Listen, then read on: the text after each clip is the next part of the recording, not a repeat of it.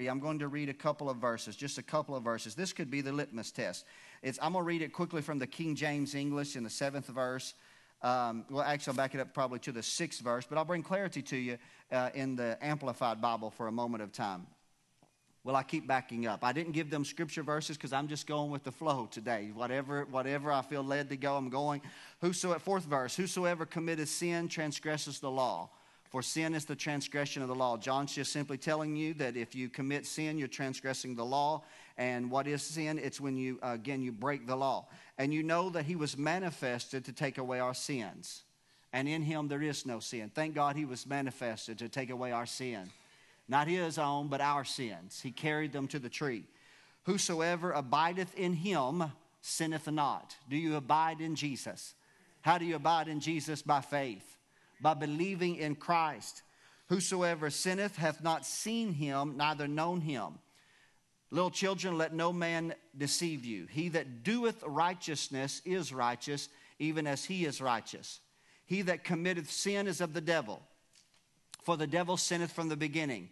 For this purpose the Son of God was manifested that he might destroy the works of the devil. Whosoever is born of God doth not commit sin for his seed remaineth in him. I know you're thinking, God, Pastor, I sinned this morning.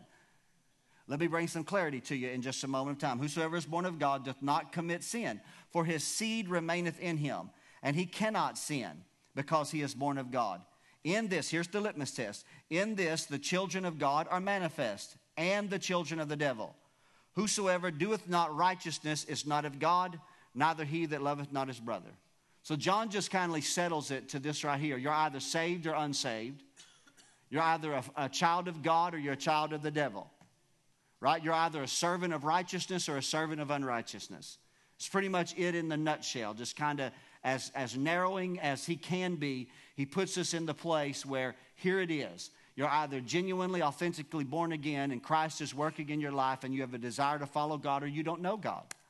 Even though you may go through the motions of religion, you can go through the motions of religion and your heart still be separated from the Father. Now, let me read to you just a little bit of clarity, just uh, backing it up uh, once again to the. Uh, in the Amplified Bible, and I'll just go ahead and pick it up somewhere along the fifth verse. You know that he appeared in visible form as a man, being Christ, in order to take away sins. And in him there is absolutely no sin for he is neither the sin nature nor has he committed sin or acts worthy of blame. Now listen, no one who abides in him, who remains united in fellowship with him, deliberately, knowingly, and habitually practices sin. Now all of a sudden, clarity's coming. Because, yes, we have all sinned and come short of the glory of God. And that even as believers, there are times that we still yield and we have yielded to the desires of our flesh and we have sinned it. We have sinned, excuse me. But here John is saying really the key is is it habitual sin? Are you living in habitual sin? Knowing that what you're doing is sinning against God. Because if you are knowing what you're doing is sinning against God and you are continually living in it, then it's probably a reflection that the light of God is not working in your heart.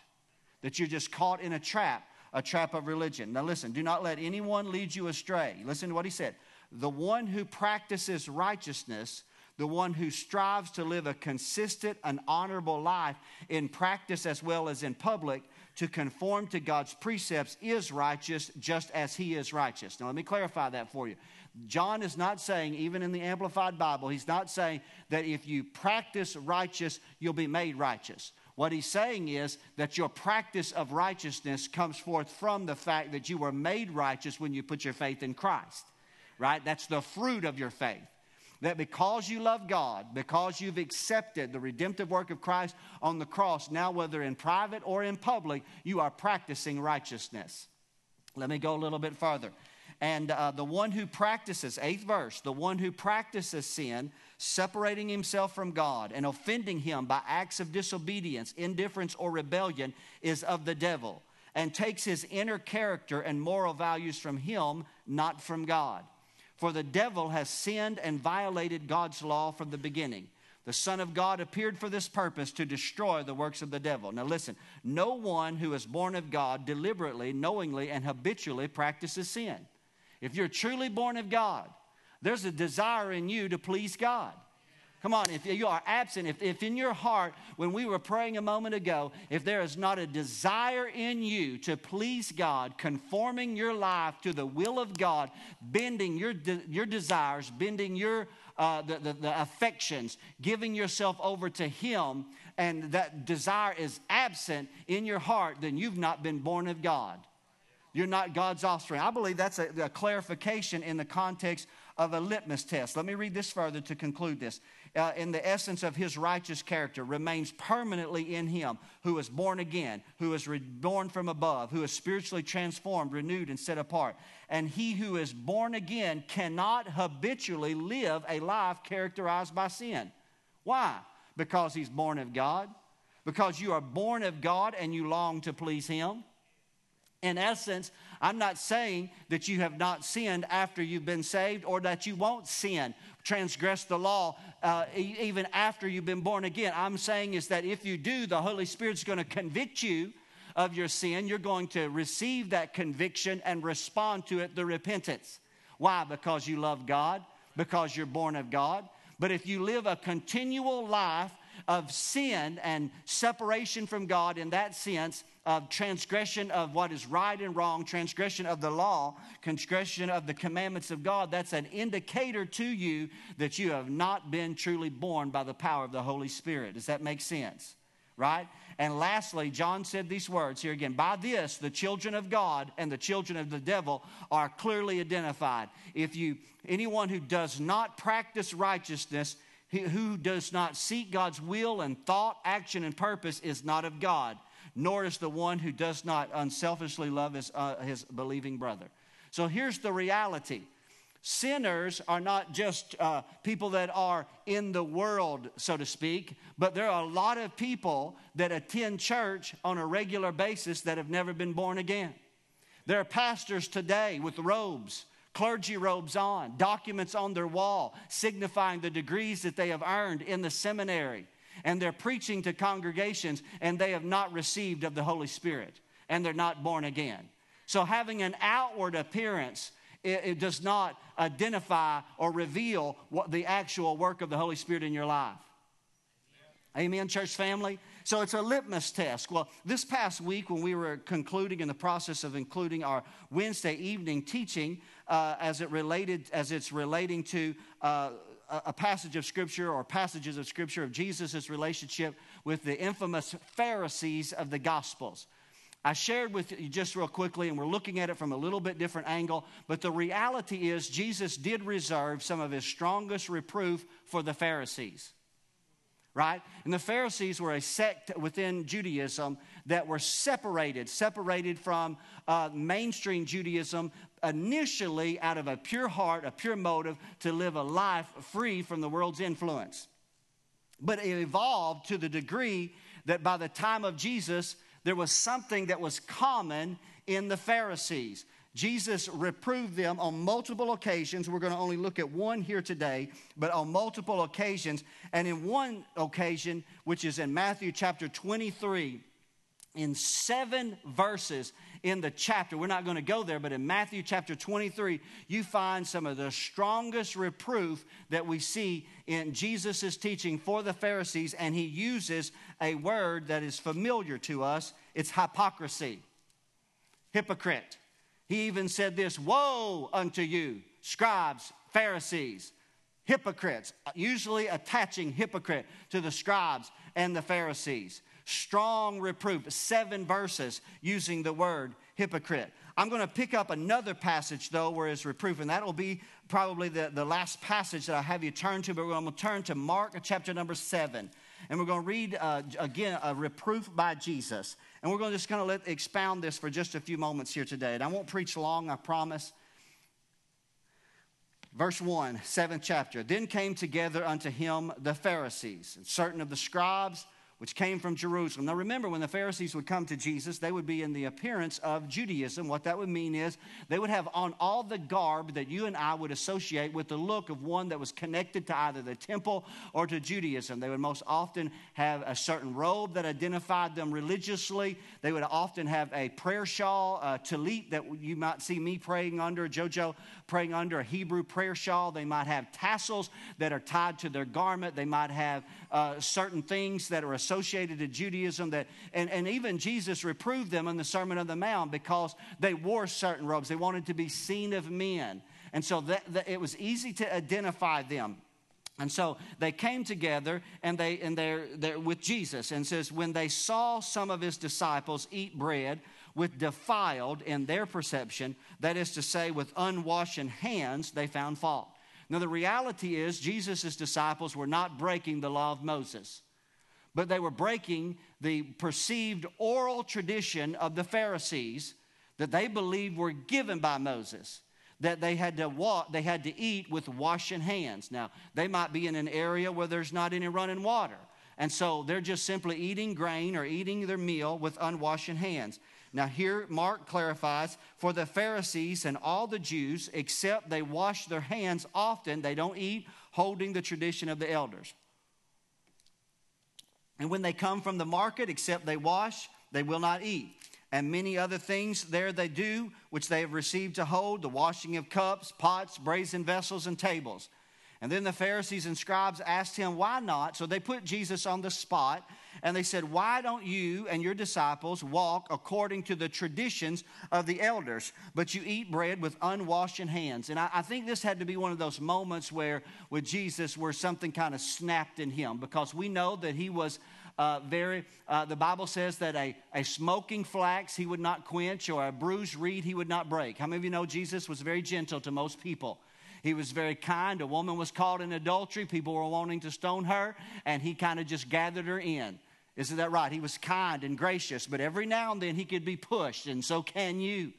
And so can the church. And, and every now and then he was pushed in this moment, and they pushed in, and it seems like in doing so, they frustrated him to the degree that he kind of responded. I don't want to say lashed out, but he did respond, and to a degree, um, perhaps even with anger. And he answered them because it was not beyond Jesus to get angry right? There were times that he just got frustrated and aggravated and angry with uh, the, the culture of hypocrisy. And so he reproves them and he says, Isaiah prophesied of you hypocrites. So he's not calling them Pharisees here. He's not calling them religious leaders or scribes or teachers of the law or the teachers of Moses or the maintainers of the covenant promises of Israel. He's not teaching them, uh, he's not calling them synagogue leaders or pastors or reverend, or he's not saying anything like that. He's simply saying, You hypocrites. You hypocrites. And he said, Why? Because Isaiah prophesied that you will honor me with your lips. Once again, let's go back to that litmus test. You will honor me with your lips, but your heart will be far from me. It's not enough to say you love God. Are y'all hearing what I'm saying? It's not enough to sing the worship song, stand when the preacher says stand. It's whether your heart is right before God. Howbeit in vain, in, vain, look at this, in vain they worship me because they teach for doctrine the commandments of men and they lay aside the commandment of God. They move aside the commandment of God and they hold the tradition of men as the washing of pots and cups and many other like things that they do. Look at the ninth verse, last verse. You reject the commandment of God that you may keep your tradition. Now, many in the church and many even in the world who have a perception that they're saved, but they're perhaps not really genuinely saved, uh, they have their own tradition. It may differ from the Pharisees. The Pharisees washed and went through all these motions that they believed were important according to the Mosaic law. But I tell you, there are a lot of people that have their own traditions, and those traditions can become a stumbling block to you from having authentic faith. You got to be very careful to not put your faith in the traditions of men, but rather in the Word of God. Right? Right? You got to put your faith in what Jesus said, the authoritative Word of God. Well, the reality is, is that there is a lot of hypocrisy that takes place in the church, outside of the church. Let me go a little bit further. Did you know often the number one reason, or if it's not number one, it's high on the list of uh, either unbelievers or those that have a perception that they're saved when I don't necessarily believe that they really are. Why that they won't come to church is because they'll say, well, the church is nothing but a bunch of hypocrites. Right? You've heard that. You tried to witness to people. I want you to come. I want to invite you out, Pastor Brown. Man, we got the greatest pastor in all of Hebrew you know, and JoJo, the greatest youth pastor and worship team. You got, you know, and you're, you're, doing every, you're selling us out. I mean, you're just trying to sell us out. Come to our church, and they're like, well, I would come, but, but there's a bunch of hypocrites in that church. Well, you know what? That's yes and no. You'll learn a little bit more about how come I said yes to that in just a few moments here today. But when I shared on Wednesday night, I went ahead and brought a little bit of revelation to people that are unfamiliar where the word hypocrite actually originated in the Greek and originated in the Greek from the development of the culture, the Grecian culture, even that had penetrated deeply into Israel at this time. And it comes from the stage, the, theat- the theater, the theatrical performance of the Greeks that originally was just one lonesome actor on the stage, eventually developed into three. But many times each individual actor would play multiple parts or multiple roles. And, uh, and in doing so, what he would do is he would put on a mask. He would put on a, a stage mask. Now, I went to get a mask like that from Walmart and Dollar General. But being Halloween, you would think that you would have the old fashioned, just little pull mask. You know, remember the mask that you would wear had that little elastic and you'd pull up behind somebody and pull their mask and pop the back of their head with that elastic? Because I've done that in the past. I couldn't find anything other than Jason's mask, Satan mask, and demon mask. There wasn't no Wonder Woman or Superman or anything like that. So the best I could give you was a little modified Lone Ranger mask here. That's the best I can give you real quickly. So if I don't have to read any scripture, I might be able to preach with uh, wearing the mask. But, but the reality is, a lot of people wear a mask when they come to the church. And, and, and let me tell you a little bit about the mask from days gone by. Uh, uh, again for, for the role playing here. The actual word in Greek is hypocrite. It's translated hypocrite. That was a common reference to an actor in a stage, on a stage at the time of Jesus. So everybody understood the word when he said it. That he said, what you're doing is you're, re- you're redefining your role to appease the people group that you're around. You're saying one thing. He actually said that in Matthew's gospel. He said, You're saying one thing and you're doing something altogether different. So you have, you're honoring me with your lips. You're honoring me. You're saying that you love God, but then when the lights go out, you act altogether different. So Jesus used the strong word of saying, That makes you a hypocrite. Well, the reality is there is a lot of hypocrisy. I'm not going to I'm not going to disagree with that person that you've reached out to that has said I would come to church, but there's just a lot of hypocrites in the church. Well, but I'm, I agree. Uh, there is some hypocrisy, but but but it's not always the angle or the type of hypocrisy that you have a perception of. And I'm going to try to bring a little bit of clarity to you without spending a lot of time on it here today. But the reality is is that even that person that you are talking to to, they themselves oftentimes have a life filled with hypocrisy because they've evolved into their own tradition as well. They've got a perception of God. They're not an atheist. They're not saying there is no God, but they're saying, I don't need your Bible. I don't need your church because I'm going to evolve or develop. I'm going to develop my own worship before God, a worship that is not consistent with His Word, not consistent with the knowledge of God, that doesn't walk in harmony. So, to a degree, there's hypocrisy in their own lives as well. Let me go just a little bit further. I better take those off and I'll switch the. Y'all know the point now. I don't have to preach like the Lone Ranger, right? Let me go a little bit further here today for just a moment of time to, to, to clarify some things real quickly. You know, I see some hypocrisy that's starting to mount in our culture in certain things. I'll mention real quickly. You know, we are in the midst of the craziest election that you've ever seen in your lifetime. Now, I can't say it's the craziest election historically in the United States because if you trace the elections, there's been some wacky things that have gone on. There was a time that one of our presidents died because he was in an argument with somebody and he chose to just settle it by duel, go outside. Sometimes I wouldn't care if those two just went ahead and just said, get the musket back to back, just go ahead and be done with it. You know, I say that respectfully and I say that jestfully, jestfully. Uh, but with, let me say this real quickly. There is such hypocrisy from both of those candidates. Everybody knows that to be the case, right? let me give you an example. You know, I've, I've, I've, I have a clear conviction. I tell you, I have voted Republican because of the, of the two moral issues, primarily. You've heard me share it, I don't hide it uh, from there. But, you know, Donald Trump didn't need the evangelicals until he's running for president. And now he's reading from the book of 2 Corinthians. And then now, but God, we all know that Hillary's been a hypocrite longer than I've been born alive. Right? And it's only getting worse.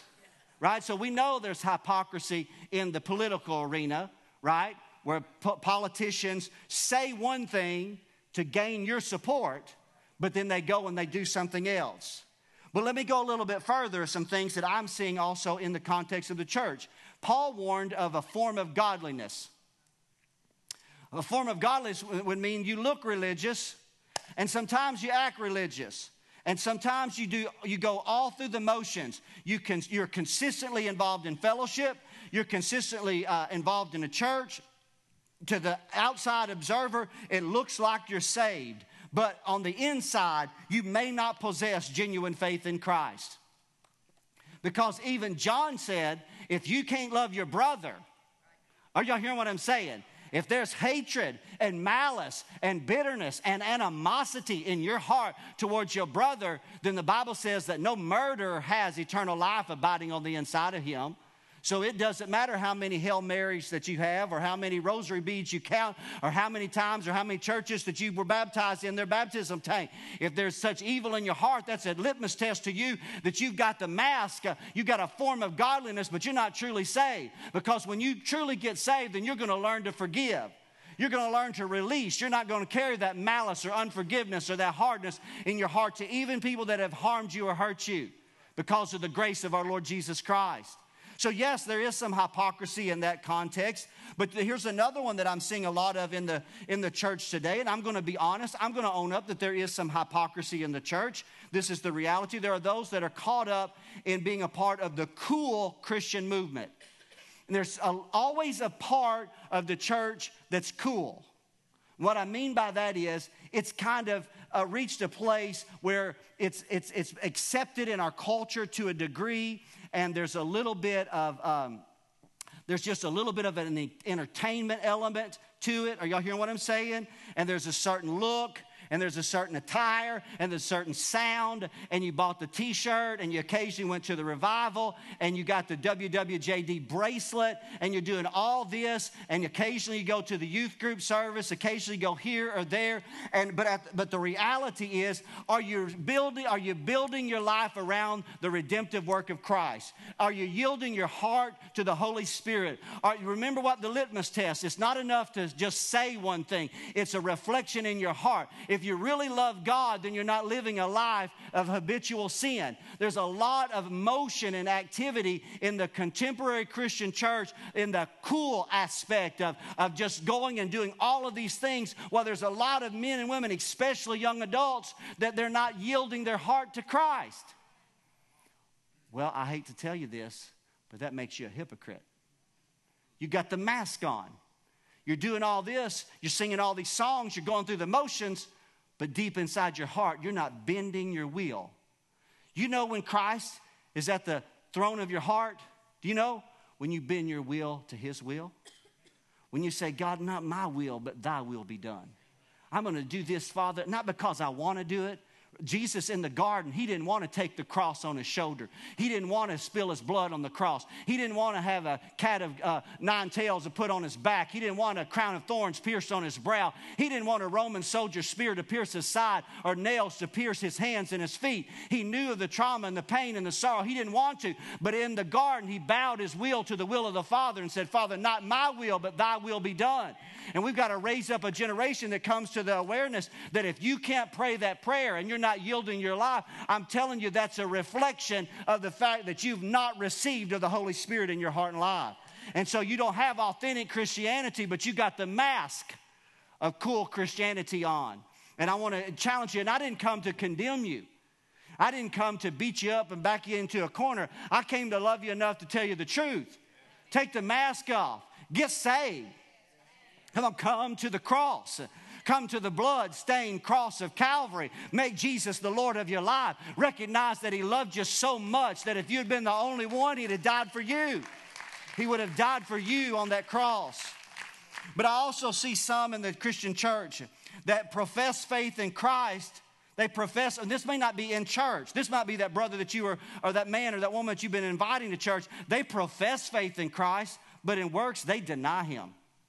They, the Bible uses this word disobedient to every good work.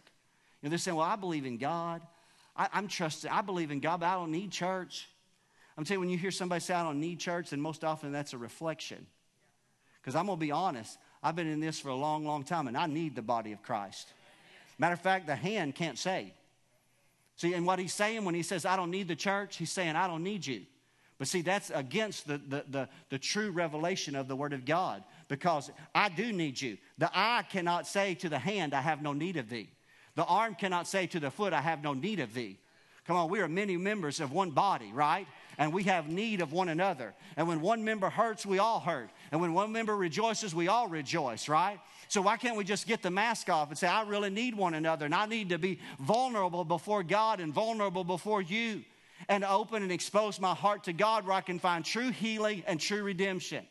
And I could go on and on and on with a list similar to this of men and women that come even to church or those that, review, that choose not to come to church, but by their own tradition, they're making the word of God of none effect.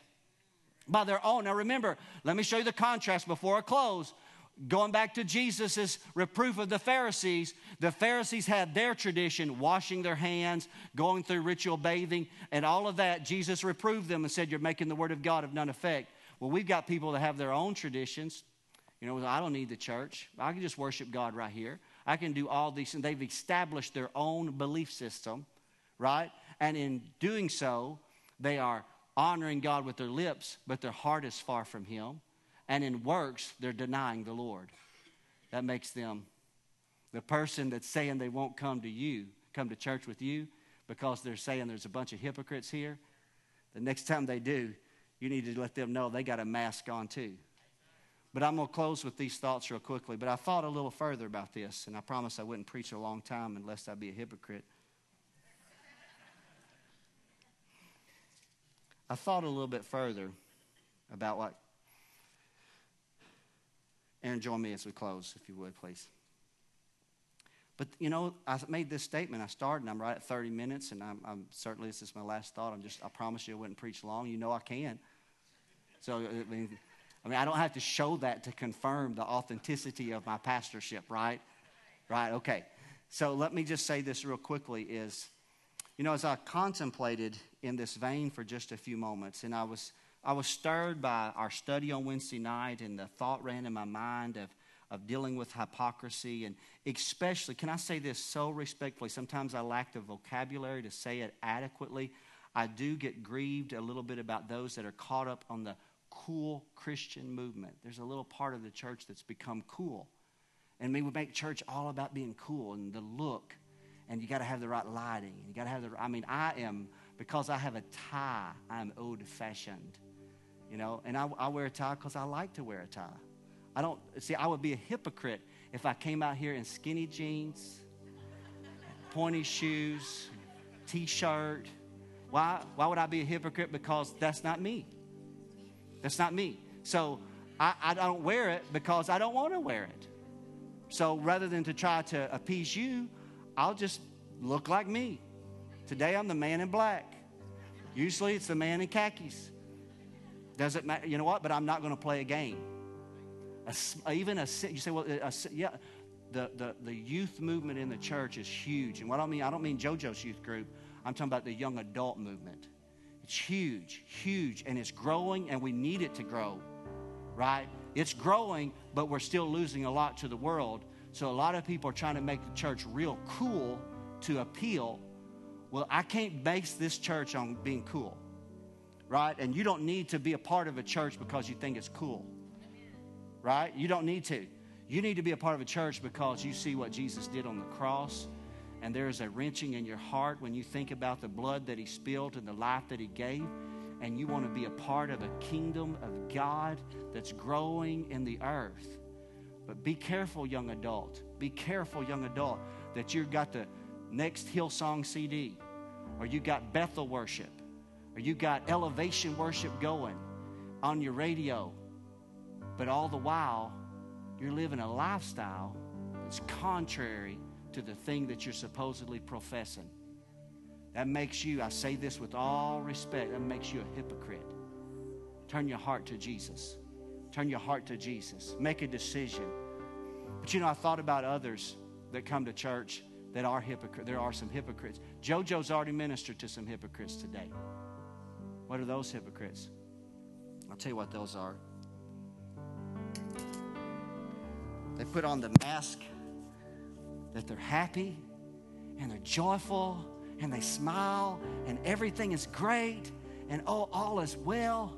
But deep inside, they're hurting, they're wounded, they've been scarred, they've been cut, they're dealing with a tough situation, they're dealing with a wayward child, something happened at work.